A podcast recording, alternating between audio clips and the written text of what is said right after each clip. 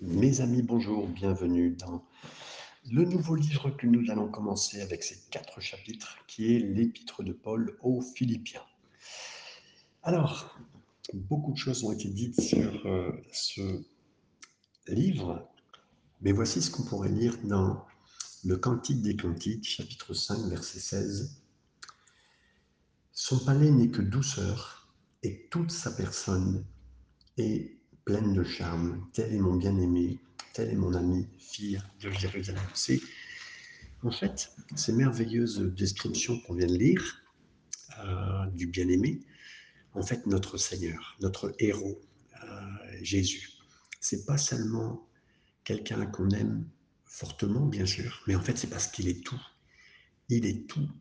Et euh, il est aussi bien, comme nous dit l'Apocalypse, le lion de la tribu de Judas, Apocalypse 5, euh, verset 5, mais en même temps, c'est l'agneau de Dieu. Vous voyez le contraste entre l'agneau de, de, la tribu de Judas et l'agneau de Dieu, comme le dit Jean chapitre 1er, verset 29. C'est celui qui apporte l'épée, Matthieu 10, euh, verset 34, et en même temps le prince de la paix, Ésaïe chapitre 9, verset 6. C'est l'homme qui a vécu beaucoup de peine, comme le dit Ésaïe 53, habitué à la douleur, verset 3. Et en même temps, c'est la plénitude de la joie. Quand on connaît Jésus, il est la plénitude de la joie, comme le dit le psaume euh, verset, chapitre 16, verset 10 ou 11, selon vos versions. Vraiment, oui, Jésus, c'est l'homme qui a connu la peine, peut, sur laquelle, grâce à ça, on peut s'identifier, mais d'une façon forte. Et en même temps, il est la plénitude de la joie. Euh, et ça, c'est vraiment, ça nous attire de voir qu'il est l'un et l'autre. Il y a quelque chose de si euh, radiant, on va dire, vous savez, comme quelqu'un dit, il est solaire, euh, et plein de joie à propos de Jésus qui attirait que les gens venaient le voir, l'écouter, faisait qu'il attirait la joie d'une façon incroyable. Et puis, on l'avait labellisé, on avait dit une norme sur Jésus. Oui, il mange avec des glutons, avec des personnes qui mangent beaucoup. Il, boit il, est euh, proche de ceux qui boivent, qui mangent. Hein, c'est ce que ses ennemis disaient dans Matthieu chapitre 11, verset 19 et dans un meilleur sens euh, de la parole, il aimait en fait les, les, soirées, ne le dérangeaient pas, au contraire. Hein. toutes ces choses euh, qu'il disait, il prenait du temps d'être avec les gens individuellement. Et souvent, on oublie, hein, nous qui sommes croyants, on dirait non, non, le Seigneur est contre cela, et contre le fait de... de, Mais comme on le sait, hein, euh, le Seigneur a tellement apporté de joie que je vais vous citer Jean chapitre 15, euh, où Jésus parle lui-même. Il dit au verset 11, je vous cite ce verset, Je vous ai dit ces choses afin que ma joie soit en vous et que votre joie soit parfaite. Vraiment, le Seigneur veut vraiment nous apporter une joie parfaite. Et le point de Philippiens, je vous ai dit tout cela pour une chose, c'est que le christianisme est vraiment quelque chose qui donne une relation incroyable de joie avec Dieu, une, relation de joie incroyable dans notre façon de vivre avec le Seigneur. Comme d'être bien relié à Dieu, d'être bien relié à Jésus, nous donne de la joie. Et cette relation qu'a expérimenté Jésus dans tout ce qu'il était, c'était une joie inexprimable qu'on voit en lui. L'idée que la vraie spiritualité amène la misère, c'est vraiment une idée qui est complètement contraire aux Écritures. Euh, parce que vraiment, Jésus, par nature, était quelqu'un qui aimait être, euh, les gens aimaient l'entourer, et Jésus était aimé, aimé d'être avec les gens. Et, euh, et le fait d'être avec Jésus, c'était contagieux, cette joie qu'il donnait, et les gens qui le connaissaient, qui vivaient avec lui, qui marchaient avec lui, qui l'aimaient, bah, avaient cette joie contagieuse, et ça gagnait. Et peut-être c'est aussi le cas de Paul. On va le voir dans ces quatre courts chapitres des Philippiens le mot joie et le mot se réjouir apparaît 19 fois. Et c'est spécialement intéressant à la lumière du fait que Paul a écrit cette épître, euh, il a écrit son épître de Romains en prison. Et généralement, quand on suivait euh, ce qui était fait, en tout cas dans son histoire, acte 21-28, Paul a été enchaîné à un garde. Euh, il s'attendait à partir au tribunal. Il attendait un procès le concernant, ne savant même pas s'il allait être ou, pas, s'il avait rencontré ou pas César, mais lui, il, allait partir pour ça, il allait partir euh, pour apporter un témoignage. C'était le point. Lui, il voulait vraiment apporter. Euh, euh, si, César allait le, lier, se lier d'amitié avec lui, ou allait le décapiter. Lui, c'est pas grave. C'est pas. Il voulait faire ce qu'il voulait faire pour avancer dans l'œuvre du Seigneur. Et ce qui est non touchant, c'est qu'il n'écrit pas ici ce qui est en train de se passer en justifiant, en disant, bah, vous savez, c'est un moment difficile pour moi ce que je vis, c'est, euh, il est dans une dépression, ou c'est une lettre décourageante. Pas du tout, pas du tout. C'est pas du tout ce que Paul dit. Paul prend son, euh, son, euh, je vais pas dire son stylo, mais sa plume, il prend son papyrus juste pour faire l'opposé, pour parler aux Philippiens d'une chose incroyable et qu'on appellera l'épître de la joie. Et c'est, ça nous attache, ça nous, ça nous accroche de, de, lire cette épître de Paul qui est écrite donc à Philippe. Et ça nous rend aussi d'une liberté de trouver, d'aller chercher en Jésus. Non pas que le Seigneur va dire ah, soyez heureux, soyez heureux. Paul nous le répète, soyez heureux, soyez heureux. Non, il y a quelque chose. Parce qu'en fin de compte, d'être heureux en dépit des circonstances extérieures, waouh, c'est le, c'est ça, c'est cette épître-là.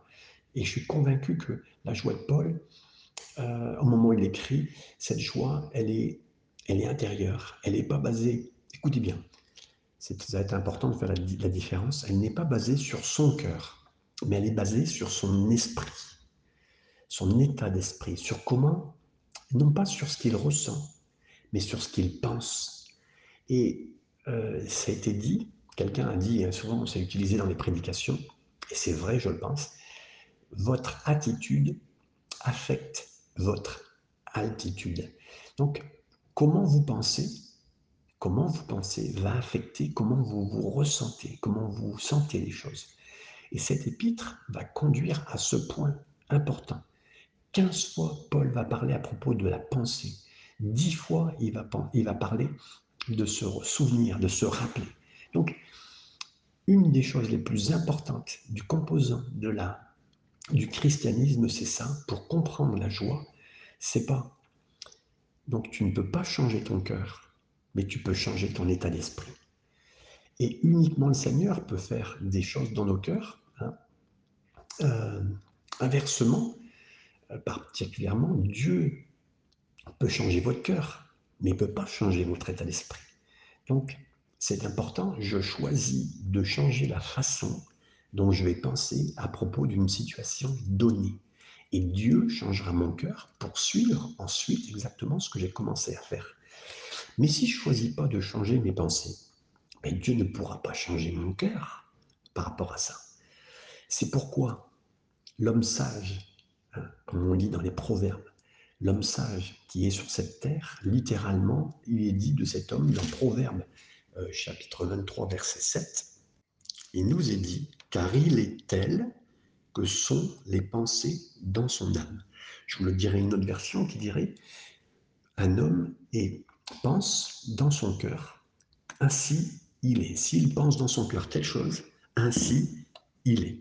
Et là, c'est exactement cette pensée que nous devons donc euh, ingurgiter, comprendre, pour bien avancer et comprendre cette épître de la joie. Quand les gens disent Ah, je suis déprimé, je suis tellement découragé, je suis tellement touché par ce qui arrive, euh, je suis perdu, je suis perdu complètement dans la situation. La seule solution que nous pouvons leur offrir, c'est de leur dire Changez votre façon de penser. Parce qu'à ce moment-là, quand ils vont commencer à changer leur état de leur façon de penser, Dieu va commencer à œuvrer dans leur cœur au moment voulu, à un moment précis. Bien qu'il était en prison, Paul a commencé à se réjouir et à, changer sa façon de voir. Lui, il avait compris cela et il nous dira de faire la même façon. Il pensait clairement, il pensait d'une façon euh, simple, d'une façon droite, et on va voir que les quatre chapitres des Philippiens, ce qu'il va écrire, sont quatre états d'esprit, quatre états d'un état d'esprit. La première que nous allons voir dans le chapitre premier, c'est un simple état d'esprit. La deuxième, ça va être un état d'esprit soumis. La troisième, ça va être un état d'esprit simple. Et la dernière, ça sera un état d'esprit tranquille. Donc, je crois que si vous prenez le temps d'étudier cet épître, mais vraiment au travers de la prière, de dire, Seigneur, il y a quelque chose dans le christianisme que j'ai peut-être pas compris parce qu'avant tout, c'est la joie. Euh, malheureusement, pendant des années, et je parle même à nos frères et sœurs catholiques, parce que certains ne sont pas d'accord, mais ce n'est pas, pas mon problème, c'est le problème du Seigneur. Euh, et les frères et sœurs catholiques, euh, on nous a appris longtemps qu'il fallait la tristesse, euh, et surtout aussi en France particulièrement, euh, les Français, ceux qui ont la, langue française, sont beaucoup liés à certaines personnes euh, qui, restent avec des visages tristes, avec du raisonnement, et voilà, le raisonnement gagne vraiment sur notre état d'esprit. Non. Paul, et j'aimerais vous dire, priez comme Paul, afin que vous puissiez vous réjouir sans regarder le, procès peut-être dans lequel vous êtes en ce moment, la prison qui vous entoure, les gardes qui vous enchaînent, c'est ce que nous allons voir dans cette épître complète. Le verset premier commence en disant Paul et Timothée, serviteurs de Jésus-Christ, à tous les saints, euh, à tous les saints en Jésus-Christ qui sont à Philippe. Donc, alors, Philippe, c'est une ville aujourd'hui euh, qui se trouve en Grèce. Hein. Euh, la ville de Philippe, elle n'est plus aujourd'hui euh, sur la carte dans le sens où elle n'existe plus. J'ai regardé, vous regarderez pour ceux qui sont intéressés, bien sûr. c'est une ville donc on ne trouve plus, mais on trouve simplement des vestiges et d'archéologie autour de ça. Donc, il demande à ce que donc voilà cette serviteur de Jésus à tous les saints qui sont en Jésus-Christ, qui sont en Philippe. Cette ville était importante à l'époque. Hein. C'était une ville euh, qui a, donc j'ai lu, je crois que c'est 300 années, euh, euh, jusqu'au XIVe siècle, elle existait et trois siècles avant Jésus-Christ. Donc, elle a été existante, mais elle a été rayée de la carte aujourd'hui quelque part, à part, je vous l'ai dit, à part aujourd'hui au niveau archéologie, on retrouve, on a retrouvé beaucoup de choses là-bas. Donc il nous est dit à Philippe, aux évêques aux diacres. Alors les évêques, bishop en anglais, euh, évêque, ça veut dire surveillant. Et donc, vous savez, le mot évêque, ancien et pasteur sont les mots qui sont interchangeables dans les termes dans le Haut Testament. Épiscopos, épiscopos pardon, hein, c'est le terme surveillant. Ça décrit en fait le ministère de regarder, de veiller sur. Donc un, Souvent, euh, donc un pasteur, on pourrait l'appeler, c'est quelqu'un qui veille sur, qui veille sur le troupeau. Ensuite, le mot ancien, qui est le même mot, on retrouverait presbytéros, ça décrit l'homme euh, qui est mature. Donc, là aussi, on pourrait dire quelqu'un qui est placé à la tête d'une église, on peut voir quelqu'un qui veille sur, mais en même temps une personne qui est mature, à qui on demande la maturité spirituelle pour, pour avancer. Ce n'est pas une critique, hein, au contraire, si vous sentez par rapport à ça, c'est ce que le Seigneur veut donner chacun. Et puis le terme pasteur, c'est poimen, ça décrit la méthode. Et là, c'est la méthode de quoi?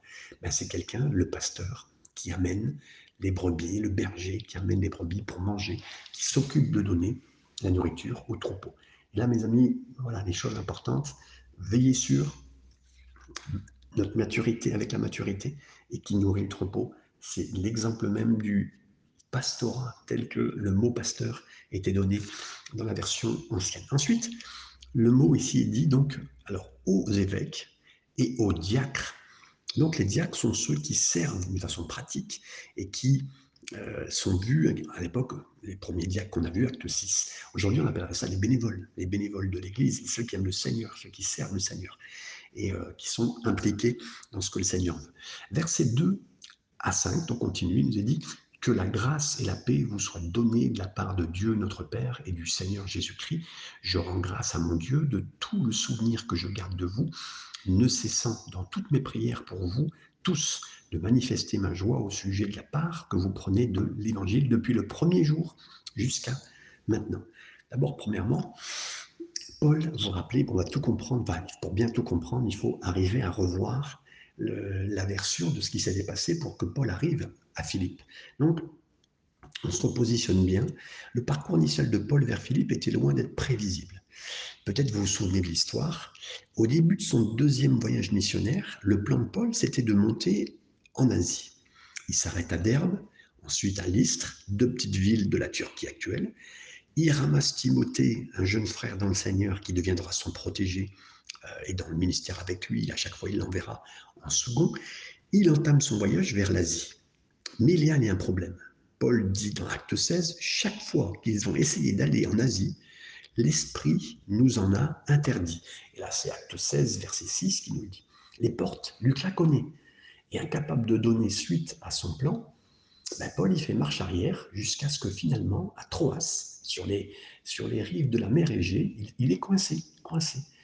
Le psalmiste, il a raison hein, quand il dit que les pas de l'homme de bien sont ordonnés par l'Éternel. Le psaume 37, verset 22 ou 23, ça dépend des versions. Et c'est également vrai, mes frères et sœurs, euh, les arrêts d'un homme bon sont également ordonnés par le Seigneur. Si le Seigneur t'arrête, c'est de Dieu. Si le Seigneur ne fait pas aller plus loin, c'est de Dieu, mes amis. Le Seigneur a empêché Paul d'aller en Asie parce qu'il y avait une destination différente pour Paul. Cela nous ferait du bien de nous dire des fois et de nous rappeler que si les choses ne marchent pas, ne se concrétisent pas ou ne s'ouvrent pas comme nous le souhaitons, c'est que le Seigneur est en train de faire quelque chose. Le fait qu'elle ne se fasse pas est en soi une réponse claire les arrêts sont aussi valables, sont aussi valables que les étapes que le Seigneur nous donne. Euh, quelqu'un, une, dame dira à sa petite fille, parce qu'elle veut lui dire, euh, cette petite fille, elle a 5 ans, elle l'amène euh, jusqu'à vers elle pour lui expliquer que son petit chien qu'elle aime, Fido, son chien est mort et elle ne sait pas comment lui annoncer la nouvelle. Elle lui dit Viens me voir, ma petite, tiens, prends, prends ton petit goûter, voilà. Et dès qu'elle voit que sa petite vient vers elle pour prendre son goûter, incapable de repousser la nouvelle au plus longtemps, la, mère inquiète lui dit euh, Tu sais, ma petite chérie, eh ben, Fido, ton chien, il est mort. Et Dieu l'a pris au ciel. Ce quoi la petite fille répond à sa maman ben, Pourquoi Dieu, prend-il prend, un chien qui est mort? Cette femme ne savait pas trop comment parler à sa fille, à sa petite fille, pour lui, pour pas lui faire peur, mais il lui dit que son chien est mort et que Dieu l'a pris. Dans la tête de la fille, c'est le chien il est mort et puis c'est tout. Et que euh, prendre un chien mort, qu'est-ce qu'il va faire de ce chien mort? Au lieu de lui dire, il prend un chien, il a pris ton chien, il est parti au ciel. Vous comprenez la notion différente. Des fois, on est comme ça. Nous nous demandons quelle justification on peut donner lorsque Dieu ne répond pas, comme on a cru ou comme on a prié. Au lieu de cela, on devrait oublier la raison d'être, on devrait oublier l'enrobage qu'il y a autour. Dieu ferme la porte parce qu'il voit des choses que nous ne voyons pas. Il sait des choses qu'on ne sait pas, qu'on ne peut pas voir. Donc Paul était dans un endroit de sa vie, il était dos à la mer, il ne sait pas où aller, il se demandait quoi faire. Et puis, il a une vision dans laquelle il a vu un Macédonien qui lui disait, viens et aide-nous, comme on le voit dans Acte 16 au euh, verset 9. Et c'est exactement ça. Paul a dû se dire, OK, je vais essayer d'aller en Asie, mais maintenant je vois que le Seigneur a un plan entièrement différent pour moi. Il veut que j'aille en Europe. Alors il navigue à travers la mer Égée.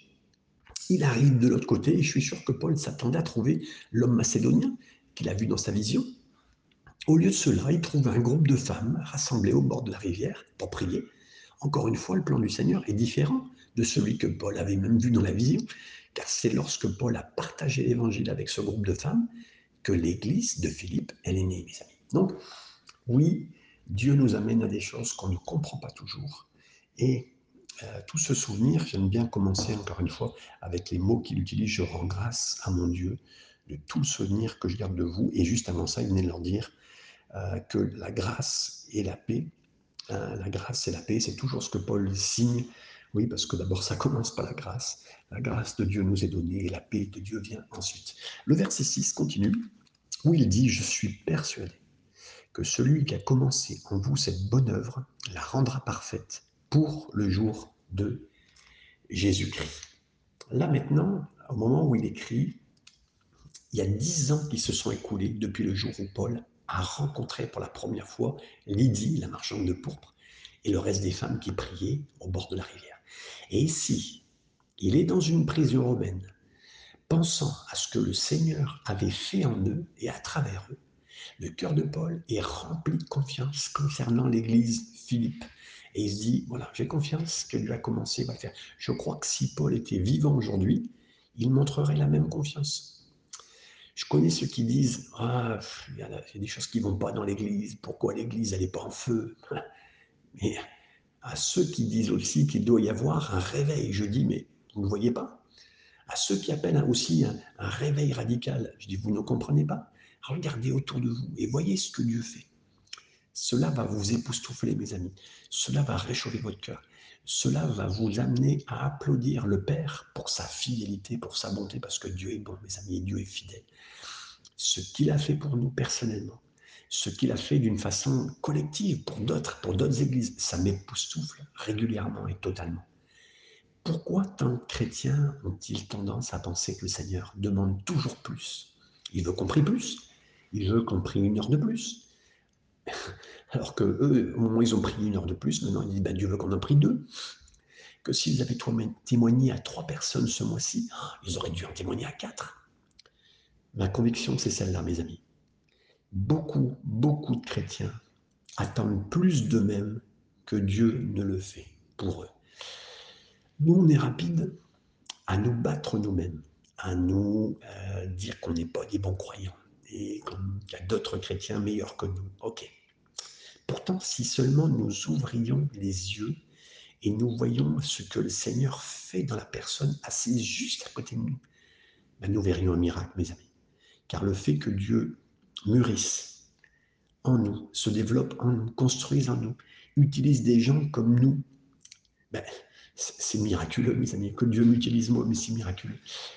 Comme Paul, je remercie Dieu à chaque souvenir. Et là, c'est, vous vous rappelez, hein, on a parlé de ça, il a dit, pensez, souvenez-vous, le souvenir, euh, c'est le début de la joie. C'est le début de, commencer de voir différemment euh, les choses telles que Dieu a voulu qu'on les voit. Et il fait un travail formidable, le Seigneur, dans nos vies, plus que vous le pensez.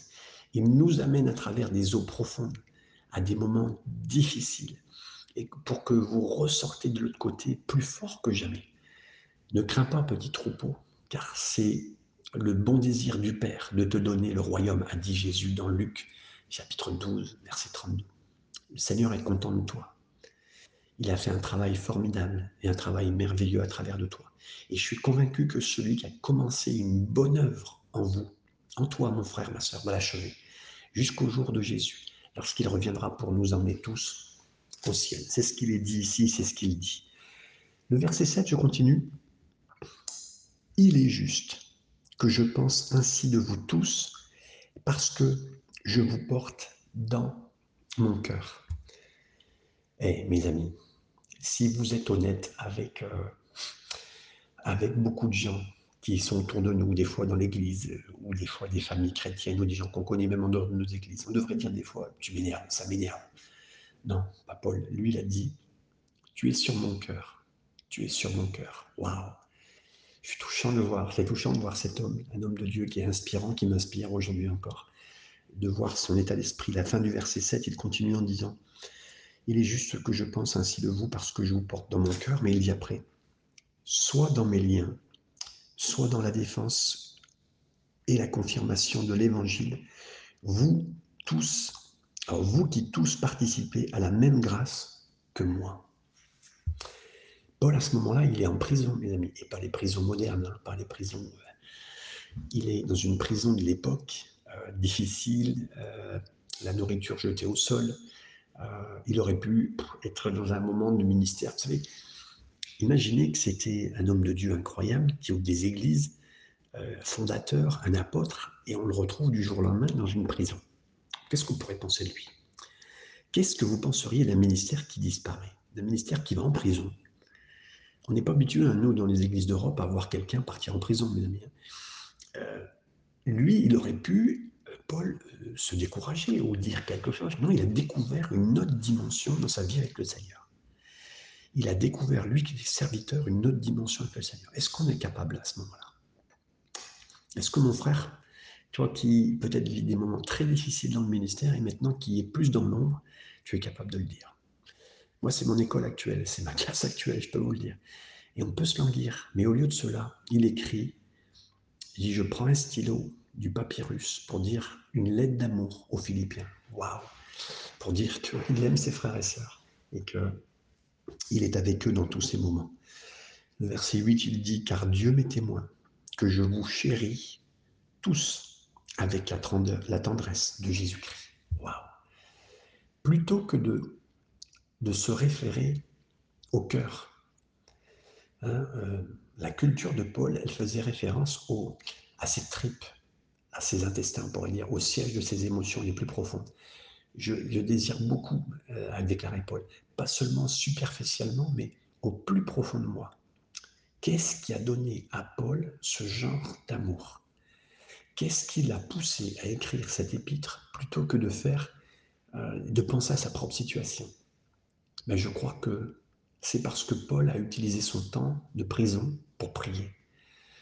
L'épreuve dans laquelle il a mené, qui était très dure, qui était peut-être le fait de se retrouver seul dans les moments difficiles, il se souciait plus des, Philippiens parce qu'il priait pour eux. Des fois, on pourrait dire, mais, moi je me pose la question, mais euh, c'est quoi qui agit sur tes nerfs? C'est qui qui te prend la tête? C'est quoi qui agit sur tes nerfs en ce moment? Qui te prive de joie? C'est peut-être votre patron, c'est peut-être votre mari, c'est peut-être un entraîneur, un coach, un enseignant, un collègue, un voisin. Qu'est-ce qui se passe? J'aimerais vous dire, priez pour eux, comme jamais vous l'avez fait. Et si vous priez pour eux, qu'est-ce qui se passe? Il y a beaucoup de choses qui se passent. Premièrement, parce que Dieu répond à la prière, ils vont changer. Mais deuxièmement, et bien plus important encore que tout cela, parce que vous priez pour eux, c'est vous qui commence à changer. Et ça, je pense que c'est beaucoup plus important. J'aime tellement cette, euh, cette image dans la Bible, et de toute façon, il n'y a que les images de la Bible qui peuvent nous toucher, parce qu'on ne pourrait même pas l'inventer tellement c'est fort. Exode 28. On lit que l'éphode, le vêtement sacré, le souverain sacrificateur portait une cuirasse en cuir, et sur cette cuirasse étaient des pierres précieuses qui représentaient chacune des douze tribus d'Israël. Et le peuple d'Israël, ceux qui étaient souvent têtus, rétrogrades, ingrats, rebelles, ben, quand ils étaient considérés, qu'ils devaient être considérés, ben, le Seigneur rappelait que c'était des joyaux, des joyaux dans son cœur, des pierres précieuses, des diamants, dans le cœur souverain, du souverain sacrificateur qui devait lui les voir comme Dieu les voyait. Les voyait pardon. Et ce n'est que la moitié de l'histoire. Vous voyez, inscrits sur les épaules de l'éphode du souverain sacrificateur étaient les noms des tribus. Exode 28-21. En d'autres termes, le grand sacrificateur, il ne pouvait pas porter les pierres précieuses des tribus sur son cœur si les noms des tribus n'étaient pas déjà sur ses épaules. Spirituellement, l'épaule, ça nous parle de porter des fardeaux. Alors que le grand sacrificateur portait le fardeau de la prière d'intercession pour le peuple, à ce moment-là, il expérimentait un changement dans son cœur envers le peuple. Il ne verrait plus euh, ces personnes comme de la poussière, comme des morceaux de charbon, comme quoi que ce soit, vous savez, parce que avant tout, une pierre précieuse, c'est un morceau de charbon, un morceau de terre qui a été euh, passé au feu très fort. Hein, et c'est comme ça qu'on obtient des pierres précieuses.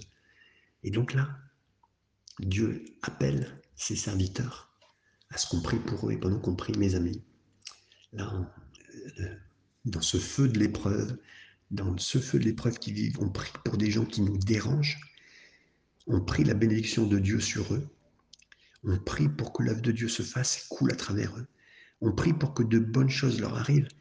Et là, alors qu'on les, a, sur nos épaules de l'intercession et on constate qu'ils deviennent des joyaux dans notre cœur à nous, sur notre cœur, sur notre poitrine. Et on ne peut plus être en colère vis-à-vis de ça. On ne peut plus être en colère vis-à-vis des gens. On ne peut plus être amer envers quelqu'un d'autre pour qui on prie. C'est pourquoi la prière, elle est si importante.